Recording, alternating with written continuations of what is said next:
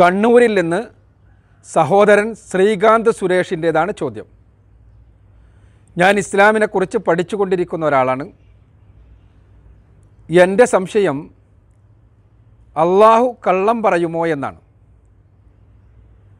ഖുർആാനിൽ മരണാനന്തര ജീവിതത്തെയും സ്വർഗത്തെയും നരകത്തെയും കുറിച്ചെല്ലാം പറയുന്നുണ്ട്. ഇത് കള്ളമാകുവാൻ സാധ്യതയുണ്ടോ എന്നാണ് ചോദ്യം. പരിശുദ്ധ ഖുർആാനിന്റെ പ്രധാനപ്പെട്ട പ്രമേയങ്ങളിൽ ഒന്നാണ് മരണാനന്തര ജീവിതം. ഖുർആാനിന്റെ മൂന്നിലൊന്ന് ഭാഗത്ത് പരാമർശിക്കുന്നത് മരണാനന്തര ജീവിതത്തെക്കുറിച്ചാണ് എന്ന് വേണമെങ്കിൽ പറയാം. മരണാനന്തര ജീവിതം യാഥാർത്ഥ്യമാണെന്ന് സ്ഥാപിക്കുക മാത്രമല്ല മരണാനന്തര ജീവിതത്തിൽ എന്തൊക്കെ സംഭവിക്കാൻ പോകുന്നുണ്ട് എന്ന് അല്പം വിശദമായി തന്നെ പരിശുദ്ധ ഖുർആൻ പറഞ്ഞു തരുന്നുണ്ട്. ഇത് യാഥാർത്ഥ്യമാണോ? പടച്ചവൻ കളവ് പറയുന്നതാണോ എന്നാണ് ചോദ്യം. ഒന്നാമതായി തന്നെ പരിശുദ്ധ ഖുർആൻ പടച്ചവന്റെ ഗ്രന്ഥമാണ് എന്ന് മനസ്സിലാക്കി കഴിഞ്ഞാൽ ആ പരിശുദ്ധ ഖുർആനിൽ പറയുന്ന കാര്യങ്ങൾ അത് യാഥാർത്ഥ്യം തന്നെയാണ് എന്ന് അംഗീകരിക്കേണ്ടത് ഓരോരുത്തരുടെയും ബാധ്യതയായിത്തീരും. പടച്ചവന് നമ്മളോട് കളവ് പറയേണ്ട യാതൊരു കാര്യമില്ല സർവലോക സ്രഷ്ടാവാണ് പടച്ചവൻ. ആ പടച്ചവനിൽ നിന്നുള്ളതാണ് എന്ന് ബോധ്യപ്പെട്ട് കഴിഞ്ഞാൽ പിന്നെ അത് കള്ളമാണോ സത്യമാണോ എന്ന സംശയത്തിന് തന്നെ കാരണമില്ല. ഖുർആൻ ദൈവത്തിൽ നിന്നുള്ളതാണോ എന്നതാണ് പ്രശ്നം. മരണാനന്തര ജീവിതത്തെക്കുറിച്ച് വിശദമായി വിശദീകരിക്കുന്നുണ്ട് ഖുർആനിലെന്ന് പറഞ്ഞല്ലോ. യഥാർത്ഥത്തിൽ മരണാനന്തര ജീവിതം നമ്മുടെയെല്ലാം മനസ്സിന്റെ വിളിയാണ് എന്നുള്ളതാണ് സത്യം. ഇപ്പോൾ കോവിഡിനെ കുറിച്ചുള്ള ചർച്ചകൾ നടക്കുന്നു. അത് ഏതോ ശാസ്ത്ര ലോകത്തുള്ളവർ ഉണ്ടാക്കിയതാണ്. അതല്ലെങ്കിൽ ജനറ്റിക് എൻജിനീയറിംഗ് വഴി ഉണ്ടായതാണ് എന്ന ഒരു ഒരു ഒരു വാദമുണ്ട്. അതല്ലാതെ വവ്വാലിൽ നിന്നോ നരിച്ചീറിൽ നിന്നോ അല്ല എല്ലാം ഉണ്ടായതാണ് എന്ന വാദമുണ്ട്. ജനറ്റിക് എൻജിനീയറിംഗ് വഴി ഉണ്ടായതാണെന്ന് കരുതുക. എങ്കിലൊരു രാഷ്ട്രത്തലവന്റെ തലച്ചോറിൽ നിന്നുണ്ടാവുകയും അതനുസരിച്ചൊരു ഒന്നോ രണ്ടോ ശാസ്ത്രജ്ഞന്മാർ ഗവേഷണം ചെയ്ത് ഉണ്ടാക്കുകയും ചെയ്തതാണ് ഈ വൈറസ്. ആണ് എന്ന് കരുതുക. എങ്കിൽ ഈ വൈറസ് ലക്ഷക്കണക്കിന് മനുഷ്യരെ കൊന്നൊടുക്കി. ലക്ഷക്കണക്കിന് മനുഷ്യർക്ക് പ്രയാസങ്ങളുണ്ടാക്കി. ലോകത്തിന്റെ മുഴുവനും സാമ്പത്തിക നിലവാരത്തെ അത് ബാധിച്ചു. സാമ്പത്തികമായി ഉണ്ടാകുന്ന പ്രശ്നങ്ങളുമായി ബന്ധപ്പെട്ട പട്ടിണിയും മരണവുമെല്ലാം നമ്മൾ കാണാനിരിക്കുന്നതേ ഉള്ളൂ. അപ്പോൾ ഏതാനും പേരുടെ ഏതാനും സമയത്തെ സ്വാർത്ഥമായ താല്പര്യത്തിന് വേണ്ടിയുള്ളൊരു പ്രവർത്തനം. അതുവഴി ലക്ഷങ്ങൾക്ക് ദുരിതമുണ്ടായി ലക്ഷങ്ങൾക്ക് നാശമുണ്ടായി പ്രയാസമുണ്ടായി ഒരുപാട് ആളുകൾക്ക് പ്രയാസമുണ്ടാകുന്നു. ഇത് ജനറ്റിക് എഞ്ചിനീയറിംഗ് വഴി ഉണ്ടായതാണ് എന്നും.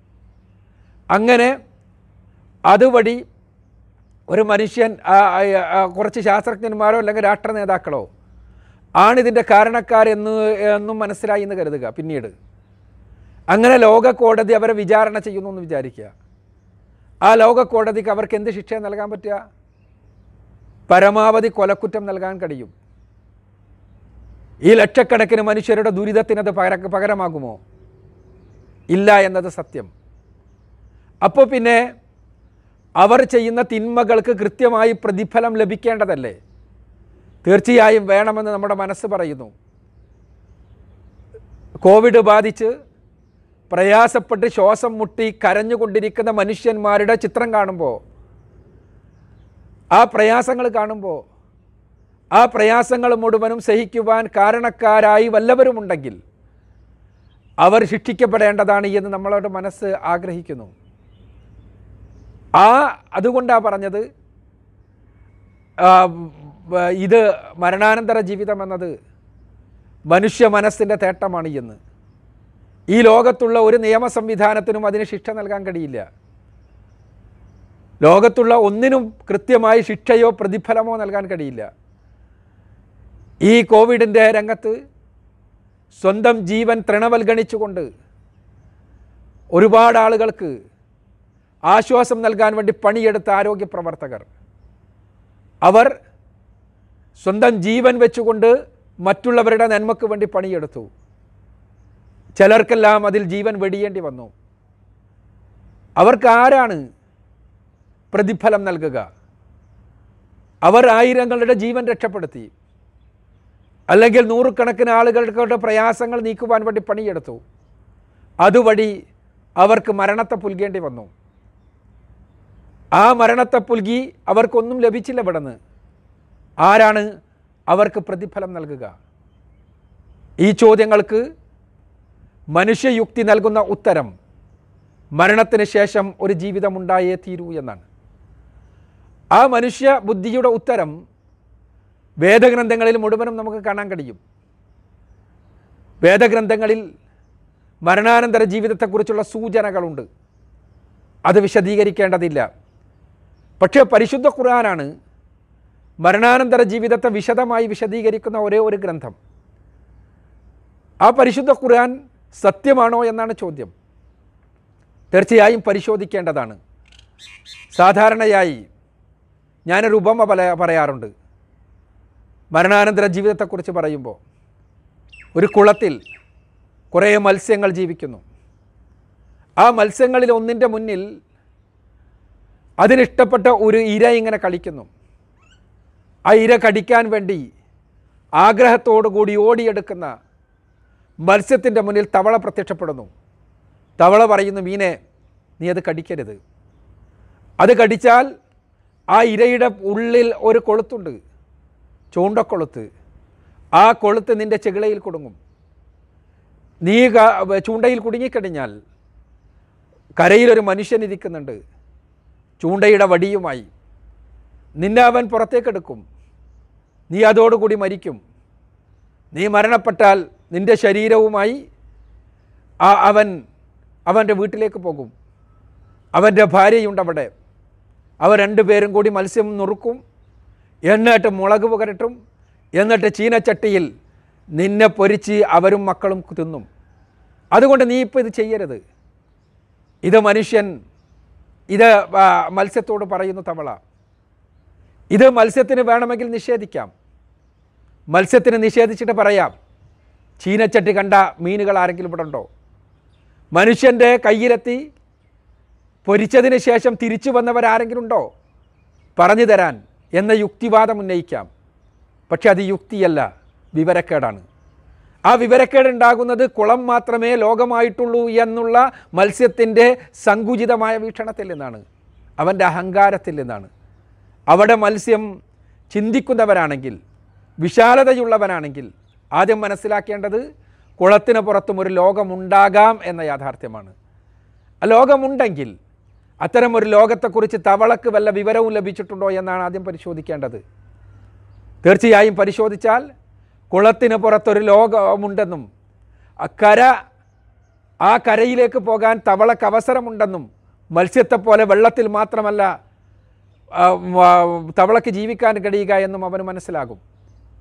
അത് മനസ്സിലായി കഴിഞ്ഞാൽ പിന്നീട് അടുത്തത് നോക്കേണ്ടത് തവള കള്ളം പറയാൻ സാധ്യതയുണ്ടോ എന്നാണ്. ആ ചോദ്യത്തിന് ഉത്തരവും തവള ഇതുവരെ കള്ളം പറഞ്ഞിട്ടില്ല എന്നാണെങ്കിൽ യുക്തിയുള്ളതാണെങ്കിൽ അവനാണെങ്കിൽ ബുദ്ധിയുള്ളവനാണെങ്കിൽ മത്സ്യം ചെയ്യുക ആ ഇര കടിക്കാതിരിക്കുകയാണ്. ഇതേപോലെയാണ് പ്രവാചകന്മാർ ലോകത്ത് വന്ന് പറഞ്ഞത്. മരണാനന്തര ജീവിതമുണ്ട്. അതിന് തെളിവായി അവർ ദൃഷ്ടാന്തങ്ങൾ ഉന്നയിച്ചു. ആ ദൃഷ്ടാന്തങ്ങൾ വെച്ചുകൊണ്ട് മനുഷ്യർക്ക് പരിശോധിക്കാം അവരുടെ പ്രബോധിതർക്ക്. ഇവർ മരണാനന്തര ജീവിതത്തെക്കുറിച്ച് വിവരം ലഭിക്കപ്പെട്ടവരാണോ എന്ന്. അത് പരിശോധിച്ചിട്ട് മരണാനന്തര ജീവിതത്തെക്കുറിച്ച് വിവരം ലഭിച്ച ആളുകളാണ് ഇവർന്ന് മനസ്സിലായി കഴിഞ്ഞാൽ അവരുടെ വ്യക്തിത്വം പരിശോധനയ്ക്ക് വിധേയമാക്കാം. അവർ സത്യം പറയുന്നവരാണോ ഇന്ന്?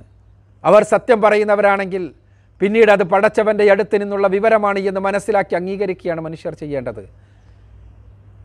അന്തിമ പ്രവാചകന്റെ കാര്യം എടുക്കുക. മുഹമ്മദ് റസൂലുള്ളാഹി സല്ലല്ലാഹു അലൈഹി വസല്ലമയിലൂടെ അവതരിപ്പിക്കപ്പെട്ട ഖുർആൻ. ആ ഖുർആൻ പറഞ്ഞു ഇത് ദൈവിക ഗ്രന്ഥമാണ്. അതല്ല എന്ന് തെളിയിക്കേണ്ടവർക്ക് തെളിയിക്കാം. അതിൽ വല്ല അബദ്ധവും ഉണ്ടോ എന്ന് പരിശോധിക്കുക. അതേപോലെയുള്ള ഒരു ഗ്രന്ഥം കൊണ്ടുവരാൻ ശ്രമിക്കുക. അതേപോലെയുള്ള ഒരു അധ്യായം കൊണ്ടുവരാൻ ശ്രമിക്കുക. ഇതിനൊന്നും നിങ്ങൾക്ക് കഴിയില്ല പരിശുദ്ധ ഖുർആൻ പറഞ്ഞു. നമുക്ക് ഗ്രന്ഥം ഉണ്ടാക്കുന്ന വെല്ലുവിളി മറ്റൊരു വശം. അറബി ഭാഷ അറിയുന്നവർക്ക് ആ വെല്ലുവിളിയുടെ അർത്ഥം അറിയൂ എന്നാൽ നമുക്ക് പരിശോധിക്കാം.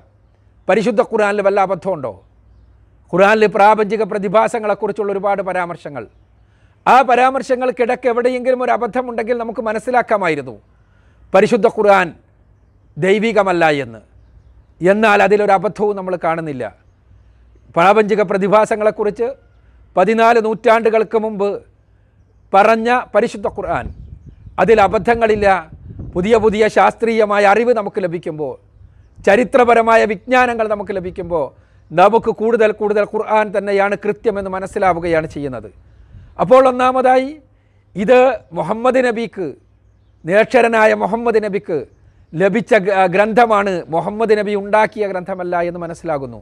എന്തുകൊണ്ടെന്നാൽ പതിനാല് നൂറ്റാണ്ടുകൾക്ക് മുമ്പ് ഒരു മനുഷ്യൻ ഒരിക്കലും തന്നെ ഇത്രയും അബദ്ധമുക്തമായ ഒരു ഗ്രന്ഥം ഉണ്ടാക്കാൻ കഴിയില്ല.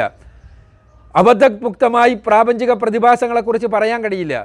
അതുകൊണ്ട് തന്നെ മുഹമ്മദ് റസൂലുള്ളാഹി സലാഹു അലൈഹി വസല്ലമക്ക് പ്രാപഞ്ചിക പ്രതിഭാസങ്ങളെക്കുറിച്ചെല്ലാം കൃത്യമായി അറിയാവുന്ന പടച്ചവൻ നൽകിയതാണ് എന്ന് നമുക്ക് മനസ്സിലാകുന്നു. അവിടെയും നിർത്തേണ്ടതില്ല നമ്മുടെ അന്വേഷണം.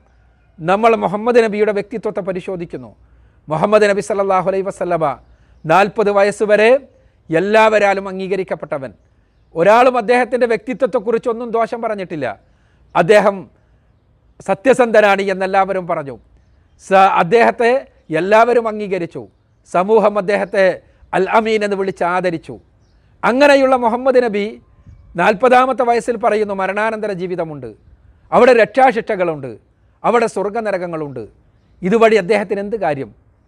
അദ്ദേഹം സത്യസന്ധനായ ഒരു മനുഷ്യൻ അപ്പോൾ കള്ളം പറയുന്നതാണെങ്കിൽ ആ കള്ളം പറയുന്നത് വഴി അദ്ദേഹത്തിന് എന്തെങ്കിലും താല്പര്യങ്ങൾ ഉണ്ടാകണം. സ്വാർത്ഥമായ താല്പര്യങ്ങൾ നമ്മൾ പരിശോധിക്കുക. മുഹമ്മദ് നബി ഇത് പറയുന്നതിന് മുമ്പ് അദ്ദേഹം അംഗീകരിക്കപ്പെട്ടയാളായിരുന്നു. എല്ലാ നിലക്കും. നബിക്കെതിരെ ആരെങ്കിലും ഒരു ചുണ്ട് കലിപ്പിച്ചാൽ ആയിരം ചുണ്ടുകൾ മക്കയിലുള്ള കുറേശികളുടെ ആയിരം ചുണ്ടുകൾ നബിക്ക് അനുകൂലമായി ചലിക്കാനുണ്ടായിരുന്നു. മുഹമ്മദ് നബിക്കെതിരെ ആരെങ്കിലും ഒരു കൈ ഉയർത്തിയാൽ മക്കയിലുള്ള ആയിരം കൈകൾ അതിനെ പ്രതിരോധിക്കാനുണ്ടായിരുന്നു. എന്നാൽ ഇത് പറഞ്ഞതോടുകൂടി മരണാനന്തര ജീവിതമെന്ന തനിക്ക് ലഭിച്ച അറിവ് മുഹമ്മദ് നബി പറഞ്ഞതോടുകൂടി എന്താ സംഭവിച്ചത്? മുഹമ്മദ് നബിയെ എതിർക്കുന്ന ആളുകളായി അവിടെയുള്ളവർ അദ്ദേഹത്തെ വെറുത്തു അദ്ദേഹത്തെ പീഡിപ്പിച്ചു അദ്ദേഹത്തിനെതിരെ ആരോപണങ്ങൾ ഉണ്ടാക്കി. അവസാനം ഗതിയില്ലാതെ അദ്ദേഹത്തിന് സ്വന്തം നാട്ടിൽ നിന്ന് പലായനം ചെയ്യേണ്ടി വന്നു. ആലോചിക്കുക ഒരു സത്യസന്ധനായ മനുഷ്യൻ ഒരു പച്ചക്കള്ളം പറയുക വഴി ഇത്ര വലിയ ത്യാഗങ്ങൾ ഏറ്റുവാങ്ങുമോ? ബുദ്ധി നമ്മളോട് പറഞ്ഞു തരും. ഇല്ല ഒരിക്കലുമില്ല മരണാനന്തര ജീവിതമുണ്ട് എന്നതിനുള്ള തെളിവ് പരിശുദ്ധ ഖുർആനാണ്. മുഹമ്മദ് നബിയുടെ ജീവിതമാണ് എന്ന് പറയുന്നത് അതുകൊണ്ടാണ്. മരണാനന്തര ജീവിതം ഒരു യാഥാർത്ഥ്യമാണ്. ആ യാഥാർത്ഥ്യം നമ്മൾ അനുഭവിക്കുവാൻ പോകുന്നു. സൂചിപ്പിച്ചതുപോലെ പരിശുദ്ധ ഖുർആന്റെ മൂന്നിലൊന്ന് ഭാഗത്ത് ആവർത്തിച്ച് പറയുന്ന യാഥാർത്ഥ്യം. ഖുർആൻ ആ മൂന്നിലൊന്ന് ഭാഗത്ത് പറയുന്ന കാര്യങ്ങളെ സംക്ഷിപ്തമായി ഖുർആനിലെ മൂന്നാമത്തെ അധ്യായം സൂറത്ത് ആലുംറാനിലെ നൂറ്റി എൺപത്തഞ്ചാമത്തെ വചനത്തിലൂടെ പഠിപ്പിച്ചു നമുക്ക്. കുല്ലു നഫ്സിൻ ദായഖത്തുൽ മൗത്ത്. ഫൈന്നമാ തുവഫൗന ഉജൂറക്കും യൗമൽ ഖിയാമ. ഫമൻ സൂസിയാനിന്നാരി ബൗദ്ഖിലൽ ജന്ന ഫഹദ് ഫാസ് വമൽ ഹയാത്ത് ദുനിയ ഇല്ലാ മതാഉൽ ഉറൂർ. തീർച്ചയായും എല്ലാ ആത്മാവും മരണത്തെ രുചിക്കുക തന്നെ ചെയ്യും. ഒരാളും മരണപ്പെടാതിരിക്കില്ല. അവർക്ക് കൃത്യമായി പ്രതിഫലം ലഭിക്കുക മരണാനന്തര ജീവിതത്തിൽ വെച്ച് മാത്രമാകുന്നു. ഇവിടെ വെച്ച് നന്മ ചെയ്തവൻ ആ നന്മ കൊണ്ട് എത്രത്തോളം ലോകത്ത് ഫലങ്ങളുണ്ടാക്കിയോ ആ ഫലങ്ങൾക്കെല്ലാമുള്ള പ്രതിഫലം. ഇവിടെ വെച്ച് തിന്മ ചെയ്തവൻ ആ തിന്മ കൊണ്ട് ആർക്കൊക്കെ ദുരിതങ്ങളുണ്ടായോ ആ ദുരിതങ്ങൾക്കെല്ലാമുള്ള പ്രതിഫലം അത് നൽകാൻ മരണാനന്തര ജീവിതത്തിൽ മാത്രമേ കഴിയൂ. അവിടെ വെച്ച് ആരാണോ സ്വർഗത്തിൽ പ്രവേശിപ്പിക്കപ്പെടുന്നത് നരകത്തിൽ നിന്ന് രക്ഷപ്പെടുന്നത് അവരാകുന്നു വിജയികൾ. ആ മരണാനന്തര ജീവിതം അവിടെ വെച്ചുള്ള സ്വർഗനരകങ്ങൾ അത് യാഥാർത്ഥ്യമാണ്. മമൽ ഹയാത്ത് ദുന്യ ഇല്ലാമത്തോർ ഇഹലോക ജീവിതം എന്നത് മനുഷ്യരെ കബളിപ്പിക്കുന്ന കേവലം വിഭവം മാത്രമാകുന്നു. അതുകൊണ്ട് ഇഹലോക ജീവിതത്തിന് വേണ്ടി മരണാനന്തര ജീവിതത്തെ നഷ്ടപ്പെടുത്താതിരിക്കുക പരിശുദ്ധ ഖുർആൻ പഠിക്കുക മനസ്സിലാക്കുക പ്രവാചകന്റെ ജീവിതം മനസ്സിലാക്കുക. അപ്പോൾ മരണാനന്തര ജീവിതം യാഥാർത്ഥ്യമാണ് എന്ന് പടച്ചവൻ നമ്മളോട് കളവ് പറഞ്ഞിട്ടില്ല എന്ന് നമുക്ക് ബോധ്യപ്പെടുക തന്നെ ചെയ്യും.